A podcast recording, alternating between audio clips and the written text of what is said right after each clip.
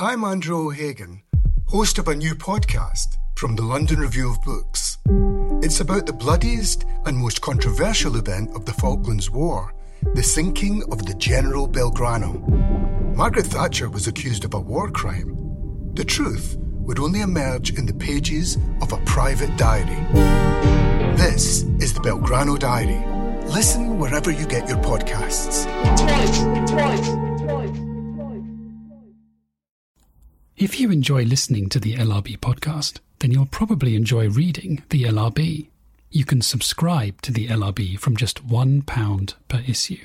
To find out more, go to lrb.me forward slash listen. That's lrb.me forward slash listen. Or click on the link in the description below this episode. Hello, and welcome to the London Review of Books podcast. My name is Thomas Jones, and this week I'm talking to John Lanchester, who has a piece in the latest issue of the LRB on the Suez Canal, the Ever Given, container ships that don't run aground, globalisation, and much else. It's a review of Sinews of War and Trade, Shipping and Capitalism in the Arabian Peninsula by Laleh Khalili. John Lanchester is a contributing editor at the LRB and the author of several books of both fiction and non fiction, the most recent being the story collection Reality and Other Stories. And he's also one of the few people to have been on a ship diverted round the Cape of Good Hope because the Suez Canal was closed, although not this year. Hello, John, and thank you very much for joining me. Thanks very much. Thanks for having me. Well, perhaps we could begin with with you telling the story of your own unexpected voyage, how you were you were nearly trapped in the in the Suez Canal. yeah, well, this was um, when I was a kid. Um, I grew up in Hong Kong, and in 1967 we were due a holiday. My dad used to do this thing. With his employer, um, you could take, I think it was four weeks a year, eight weeks every two years, or three months every three years holiday. It was a sort of legacy of, um, in fact, it was a legacy of the length of the ship journey. It, it, working in, in East Asia, that it was assumed that you'd be sailing backwards and forwards, so you could take the holiday in these long chunks. So um, the, my childhood holidays were quite memorable because we had one in 1967 and next one in 1970. In 1971, we spent three months living in Australia. But anyway, that was coming up in the summer of 67, and my mum decided to T- you know, quote unquote, take the boat. You're not, you're never, ever, ever, by the way, first rule of etiquette talking about ships is you never call them boats. And if you're talking to someone who knows about shipping and you call it a boat and that person's eyes don't roll out the back of their head, they're, they're being incredibly polite or they're too annoyed with you to show what they really think because they're, they're never boats, they're ships. But anyway, my mum, quote unquote, to take the boat. Um, I think because she knew that it was on the way out, that by that point it was already, you know, it was, it had ceased being a norm, I think, in maybe the 50s with flying sort of took over and by by 67 you know there were very few passenger ships left. And so she booked a thing and it wasn't a passenger ship. It was a, it was a, a ship run by this company once famous uh, especially in asia called the ben line it was a scottish line um, that had they were mainly they were primarily cargo vessels. If you look at photos of them they're rather elegant. They're kind of long uh, long low ships with with cranes on to kind of facilitate rapid loading and unloading. Um, so they carried mainly mixed cargo, bulk cargo as it's called, but they had a small number of passenger cabins. I think they had seven or eight passenger cabins, and in this case there were fourteen passengers on board. So we set out. I think it was late April '67, with and the plan being to go the normal way, which was um, I think one stop, set off Hong Kong, one stop, maybe Mumbai, and then through the Suez Canal through Straits of Gibraltar to London. And but the day before we were due to go through the Suez Canal, very inconveniently and inconsiderately, Israel launched the Six Day War with uh, huge global consequences, which in many respects are still with us, uh, but also the more immediate consequence that we couldn't get through the route we were meant to. And so the ship stopped, captain radioed for orders. We were stuck there for two days, which I don't remember, but my mum did and said, you know, it's unbelievably hot because the only thing that kept sailing through the Red Sea in May bearable was the movement of the ship keeping the air moving. When it stopped, unbelievably hot, oven like, for two days. And then the orders came to go the long way around, which is around the Cape of Good Hope, which is what we duly did. And meanwhile, there were some ships that were actually trapped in the canal, weren't there? there 14 ships or something that. There were. I didn't know about that till I was writing this piece. I just started researching it, um, which we narrowly avoided. In those days, by the way, the canal was one way. I didn't get this in the piece because I thought it was long enough. But um, the canal when it was built, was only narrow enough. Various points of interest. It runs north to south, so you can't sail through it because prevailing winds go east to west. So sailing ships simply don't move. So it's dependent on steam technology. Um, and it was also dependent on one way traffic because it was so narrow. So the boats would queue, ships would queue. that was a deliberate mistake. The ships would queue. Um, and then you'd get a wave going in convoy, north to south, then, and the sailing transit times about 12 to 14 hours, depending on the speed of the ship. And the Bosphorus is still like that, isn't it? Really? Huh. There can't be many like that. I don't know about the Panama Canal. Um, anyway, um, go. I think the Ever Given actually couldn't fit through the Panama Canal. It's narrower.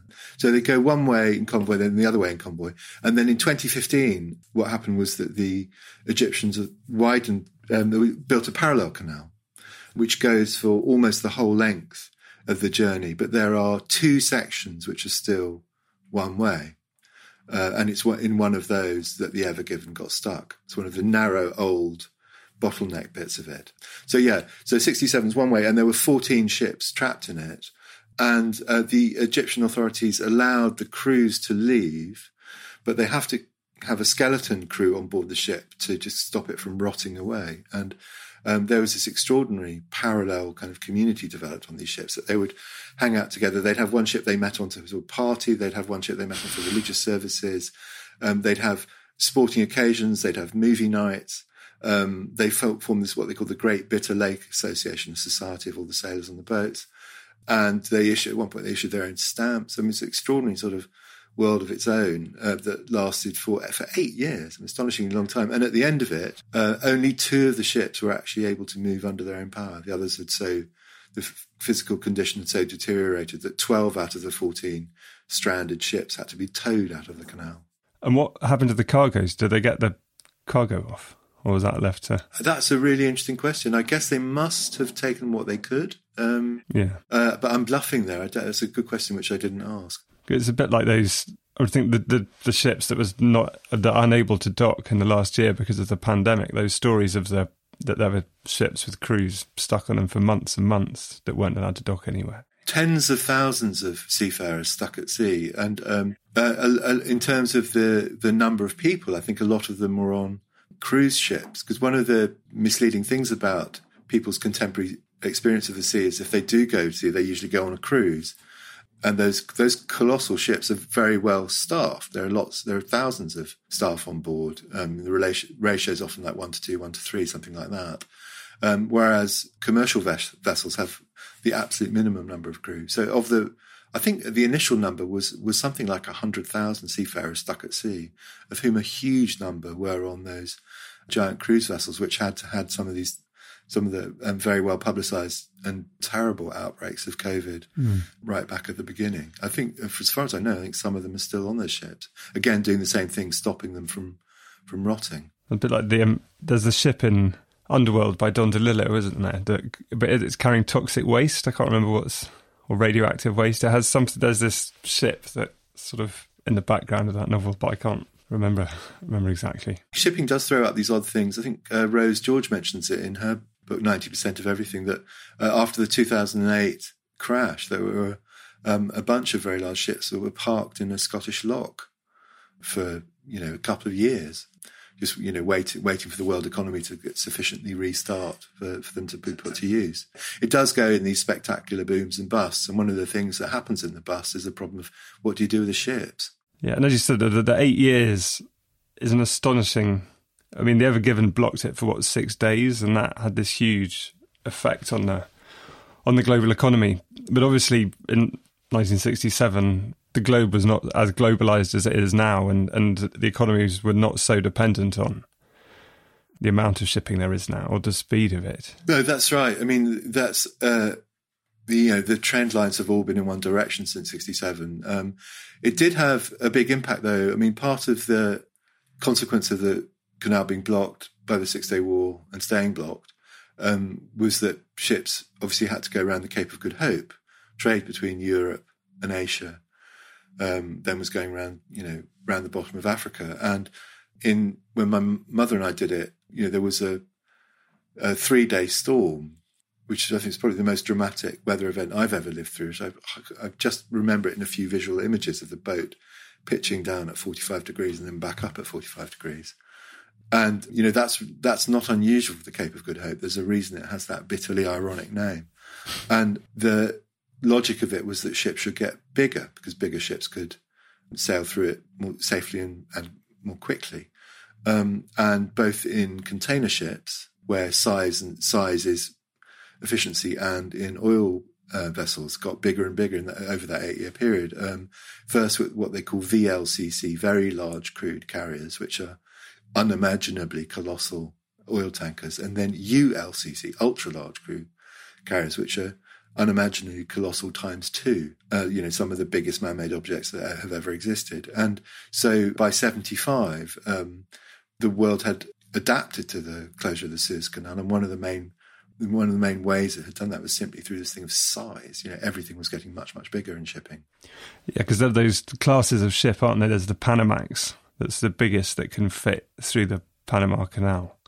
And when you pictures of them, they look as if they're almost inches inches from the edge as they go through the narrow bits. Lord only knows what they're like to pilot because yeah, it's hard enough parking in uh, in a car that's only just small enough to fill the slot, but heaven knows what it must be, must be like in a thing that's several several hundred meters long. I mean, as with when the Ever Given getting blocked and the well blocking the canal and the massive amount of interest that that generated with the memes and that astonishing picture of the tiny looking digger digging it out and uh, these are things that we, well, most people but only notice when they go wrong. That the things you take for granted that you. It also reminds me of the the Icelandic volcano eruption before the current pandemic. That seemed like a big deal that there were no transatlantic flights for however long that for a few days, or when the Dover Calais crossing was closed. These things or even just when you've got a power cut or when your internet's down, these things that you only ever, we only pay attention to when they go wrong. And then we create a huge fuss and sort of say, why can't you fix it? And then once it's running again, we, we forget about it. Yes, a lot of modern civilization, you know, not just the kind of fancy add ons, but the sort of fundamental structural things are things that we entirely take for granted and become become invisible. it, it is an interesting thing about that. Maybe it's just a it's un, unfashionable to talk about human nature, but maybe it just is human nature that we grow accustomed very quickly. And so things like a power cut seem like, I remember, I can't remember the last time I lived through an extended power cut myself, but I have several friends who lived through the New York power cuts of a few years ago. And, and they found that traumatic would be too strong, but it was an extraordinary, you know, very dramatic thing that the extent to which normal life as we conceive it kind of stops. Water is even more basic. Not, i don't remember the last sort of major water outage we had um, in a in a major city. But you know, these things are absolutely uh, fundamental, and therefore, in a paradoxical way, so the more fundamental, the more invisible.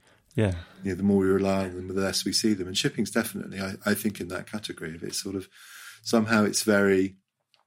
I, I had a half-cooked metaphor which I couldn't quite work out how to use, but it's like that that Richard Rogers Lloyd's building with the with all the plumbing and wiring on the outside. And in a funny way, this is you can tell why I didn't actually use the metaphor, but there's something about modern life where, you know, the, as it were, the wiring is so on the outside that we don't, but we're in, we're entirely inside the building, so we don't see it.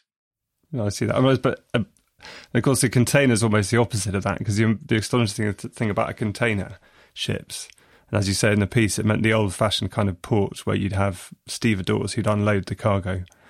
It's all containers, they're like Lego bricks. It doesn't matter it doesn't matter what's in them until they they get to their final destination. It's just I mean I guess they must some of the contents are on the ship's manifest. But you know, you can have the, the captain of that ship with however many hundreds, thousands of containers on it, and he doesn't know what he's what he's transporting.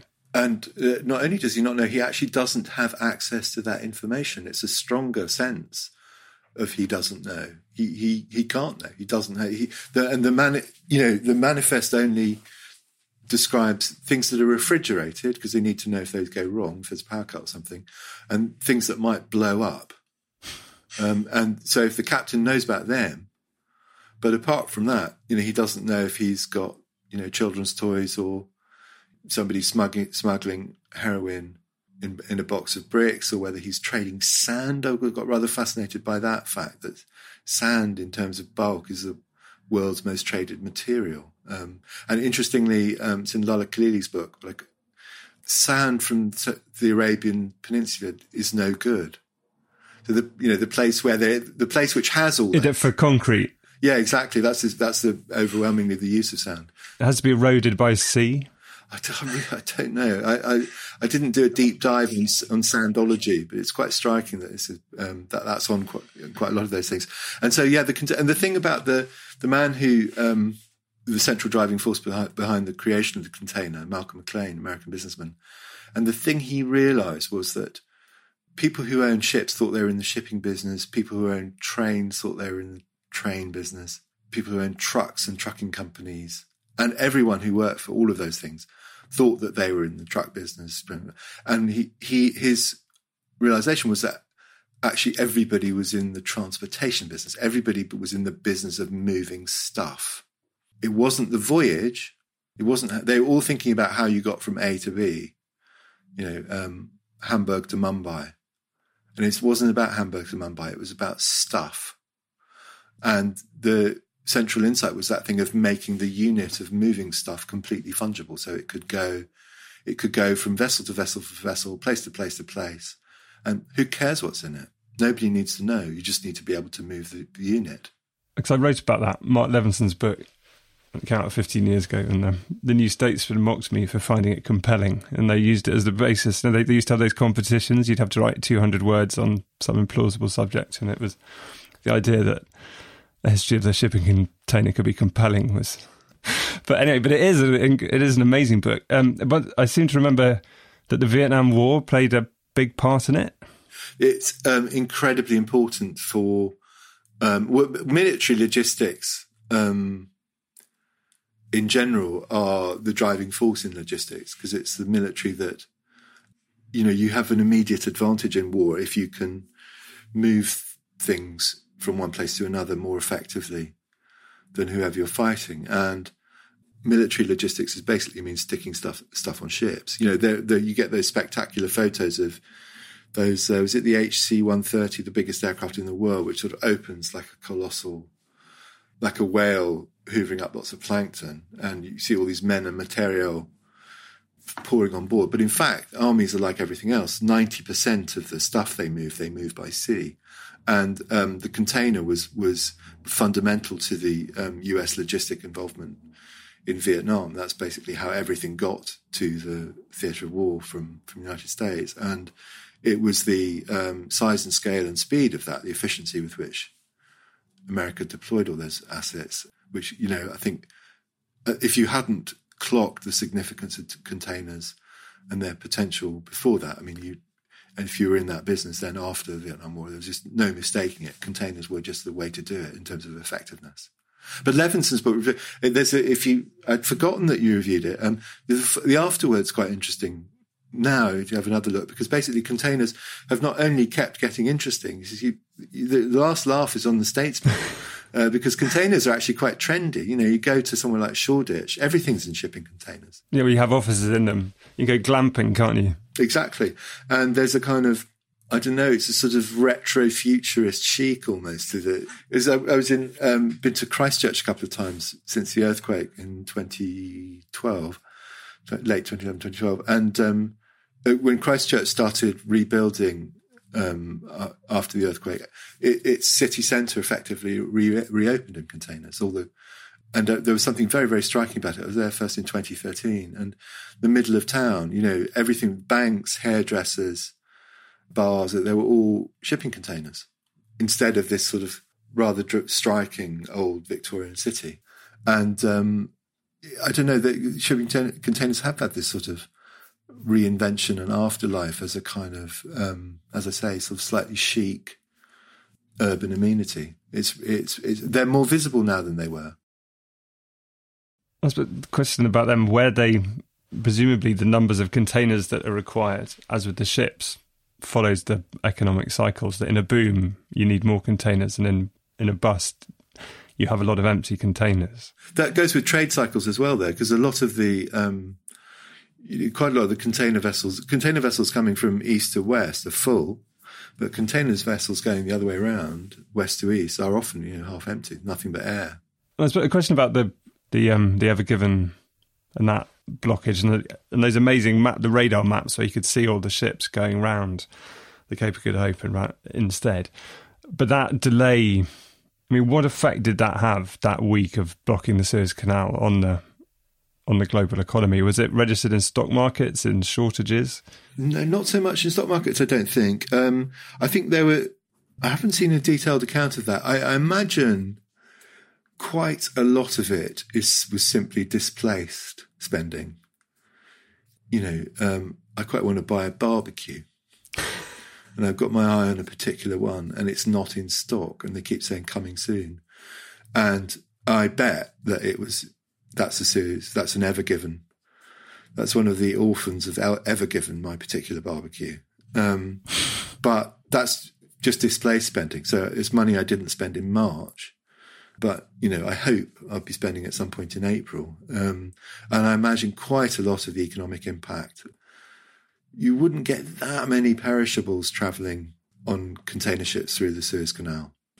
You know, almost by definition, they're things that are taking a, at a minimum, a four week voyage to get from China, which is where a lot of them are coming from, to Europe. So there wouldn't be that many perishables. So there wouldn't, I would have thought, be that much permanently lost economic activity.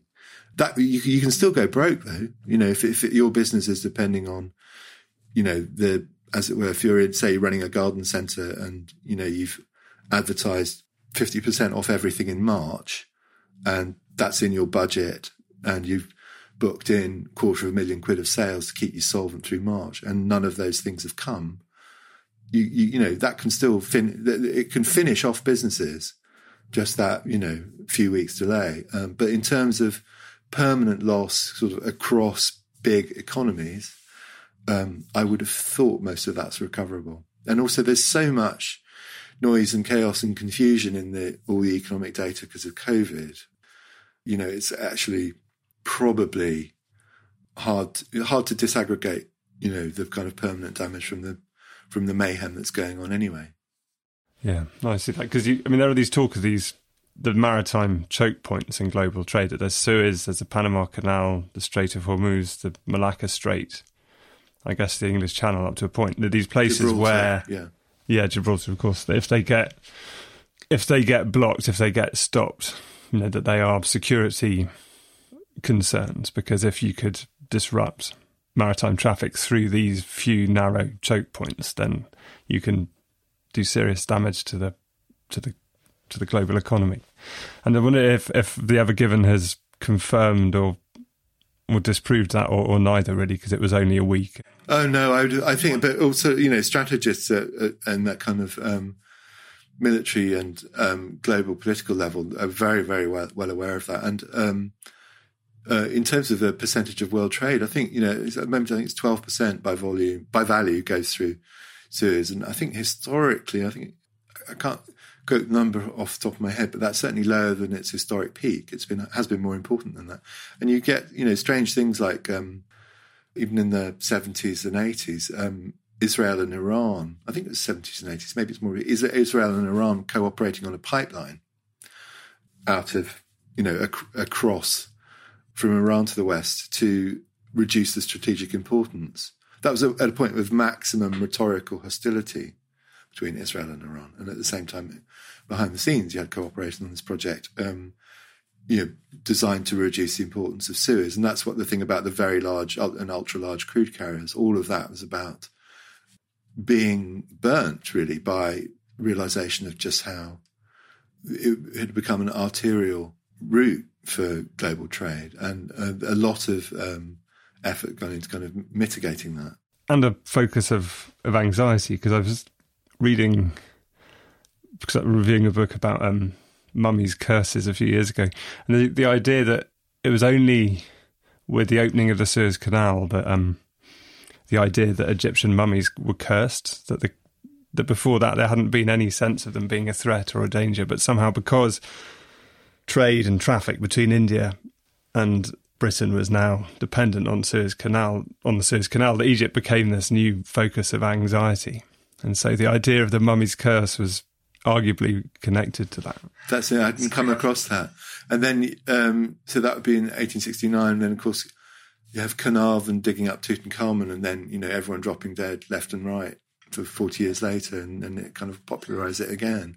That's really interesting that the idea of Egypt as a as a sort of alien threatening other hadn't existed before. Yeah, I mean, I, yeah, I can't I can't remember who wrote the essay that. I'll have to put it at the bottom of the put put it at the bottom of the podcast so we acknowledge the person who's who came up with it. But it's it was very persuasive. And of course, I mean, in turn, and also, but in terms of 20th century history, that the Suez Crisis and Nasser nationalising it, and that, you know, so I mean, it has this position in the British national psyche. Well, that well, I, I don't believe in that, but in our sort of in cultural life or something, the idea of Suez and crisis are meshed. Yeah, uh, yeah, and um, Laleh Khalili, I think, would argue that not just in the sort of British collective imaginary, but also that the Six Day War and the closure in 67 did represent a kind of pivot because you have, you know, it's a post colonial moment really from the end of the Second World War. And I think she would say up until 67. And by the time the canal reopens in 75, you know, um, OPEC has launched the, you know, quadrupled the price of oil overnight. And the kind of petropolitics have reasserted themselves in the whole you know, the Gulf states and Saudi Arabia are, you know, suddenly incredibly important suppliers of oil in a way that's linked to reactionary politics and American global uh, hegemony, economic hegemony. And the kind of post colonial decolonizing moment is finished. So, and I think a lot of that is linked to that pivot around around Suez and around the war. And is there any sense in which the UK joining the EU was connected to that. They're kind of being cut off from the the Commonwealth by the closure of the Suez Canal. I don't know. I haven't heard that suggested. I mean, I think maybe those currents sort of run in parallel. You know that um, the theme about you know where do we really belong? Do we belong with the Commonwealth or do we belong with our immediate neighbours? Um, I, I, don't remember hearing closure of the Suez Canal linked to that, but I suppose it's possible. I mean, was it when did we join? Seventy four. Yeah, I think so. The canal was still shut. Be interesting if that were true. Difficult thing to prove, of course, but these sorts of connections always are. I don't know. I mean, that only sort of occurred to me just now as, as an idea. So, what do you say? Kind of needs further study. The th- the thing about sand, just quickly going back to that, is I think that the um is to do with the shape of the grains. That the kind of sand you need to make concrete, you you need it to have sharp edges which you get from sand that's been eroded by water. And sand in the desert, which has been eroded by wind, is smoothed off. Right. It won't aggregate in the same way. Won't aggregate, yeah. So aggregates yeah. being the word, isn't it? You see that on the side of things. So aggregates. Right. That makes sense. I think that's right. And it's one of the things that we're running out, that the world is running out of. Yeah. Global sand shortage. It's pretty odd. Yeah. Peak sand. Post sand. Um, and then the other thing that was very much in the news about shipping or threats to shipping a few years ago, and it seems to be less now, is piracy. And these same choke points where ships were under threat from pirates. But that what Suez was never the Suez Canal. I mean, it was around Aden and Somalia. And... Yeah, it's off the coast of Somalia, and there were these. Um, uh, you know, it was a it was a genuine global phenomenon um, and problem. Um, uh, the pirate attacks, and it took a long time to get to grips with, partly because they're extra, extrajudicial waters. And the there was a, a I think a protected travel corridor, I think it's called, um, which was policed by um, warships from various nations off the coast of Somalia. There was this, you know, notoriously dangerous strip of water, and you know they're still arguing about. There's a narrative about you know the, as it were the fishermen and they were fishermen and the fish ran out and they switched to piracy. There's an there's a line about actually it being much more organized than that, being a form of sort of organized criminality linked to the collapse of the Somali state. Uh, but it was a very um, frightening and dangerous moment for everyone, including the pirates, by the way, who had quite a significantly high mortality rate. It's an incredibly dangerous thing to do, come up in a fast skiff and jump on board a colossal ship whose um, height, you know, r- relative to the water lines. You know, it's like climbing up a three-story building at the time um, with, with a grappling hook, and then the crews would be taken hostage and held in really horrible conditions uh, for quite a long time until the ransoms were paid. Um, and it was a genuinely frightening and chaotic period, which was ended, I think, partly by the military action and partly by the fact that ships started carrying armed guards, which lots of them wouldn't for a long time because they thought it raised.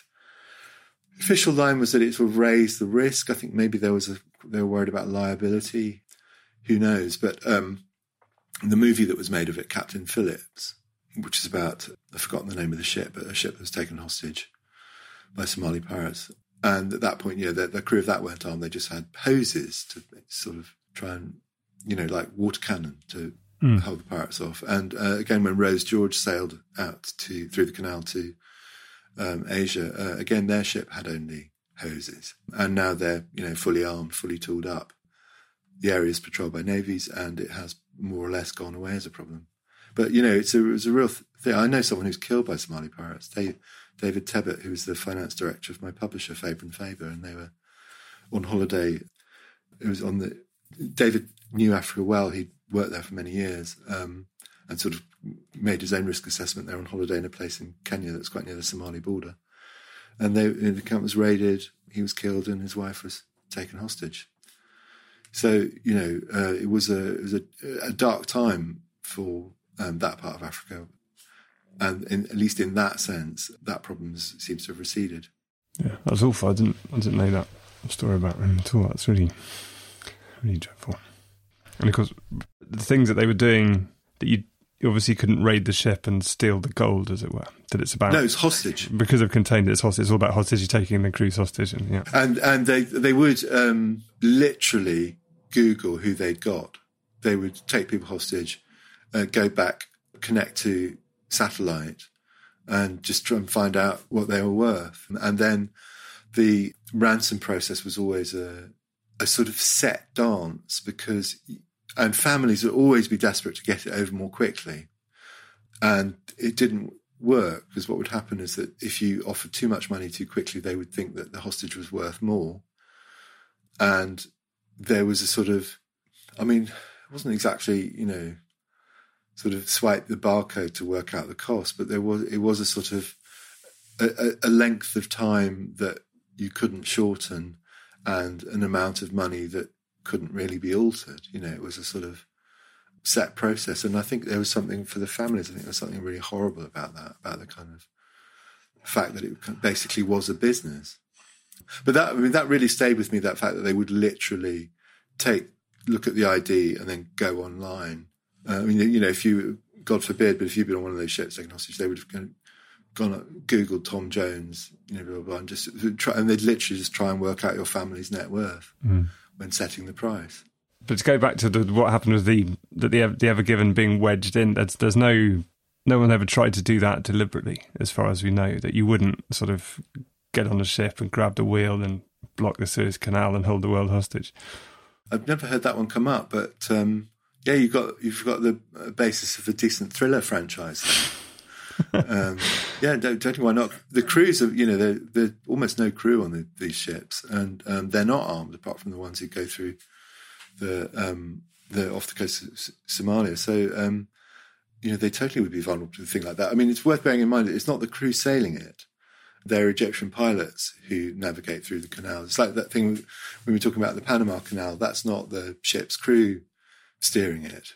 You know, the age-old practice in shipping is when you get to a tricky bit of harbour or um, harbour port or a thing like the canal is that you have professional pilots who just do that, who know the water, who work for the local authority, in this case the Egyptian government, but are paid for by the ship, often extortionate uh, amounts, to um, you know do the do the last bit of navigating and sailing and often docking. So uh, in the case of all you know all those ships going through Suez have Egyptian pilots um, at the controls.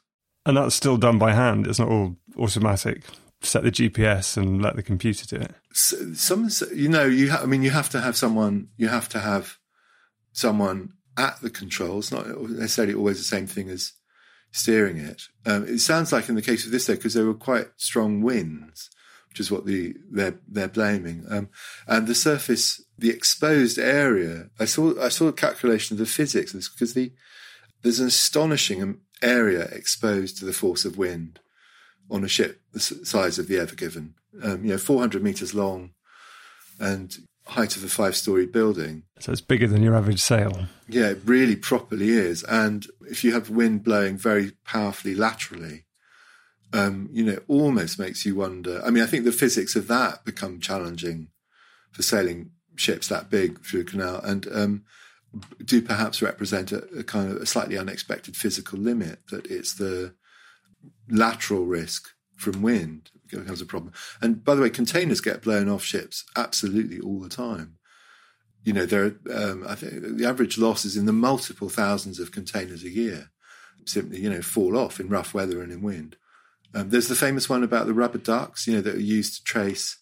Which I, can't remember where I read it. Apparently, they're not ducks. They were uh, random toys of different types. But everyone, but whenever the story gets written about, it's illustrated by a, with a stock photo of a yellow rubber duck. So that's what's lodged in the memory. But the, the, there's a particular container, container blew overboard in the noughties and has been used ever since to track maritime uh, shipping currents as the as the container as the as the contents get sort of blown around the world. Amazing, John Lanchester. Thank you very much. Thank you very much, Tom. You can read John Lanchester's piece from the next issue of the LRB online now. The rest of the issue, with Adam Tooze on Paul Krugman, Rivka Galchen on the brain, and Emily Witt on Patricia Lockwood, will be online tomorrow and with subscribers soon afterwards.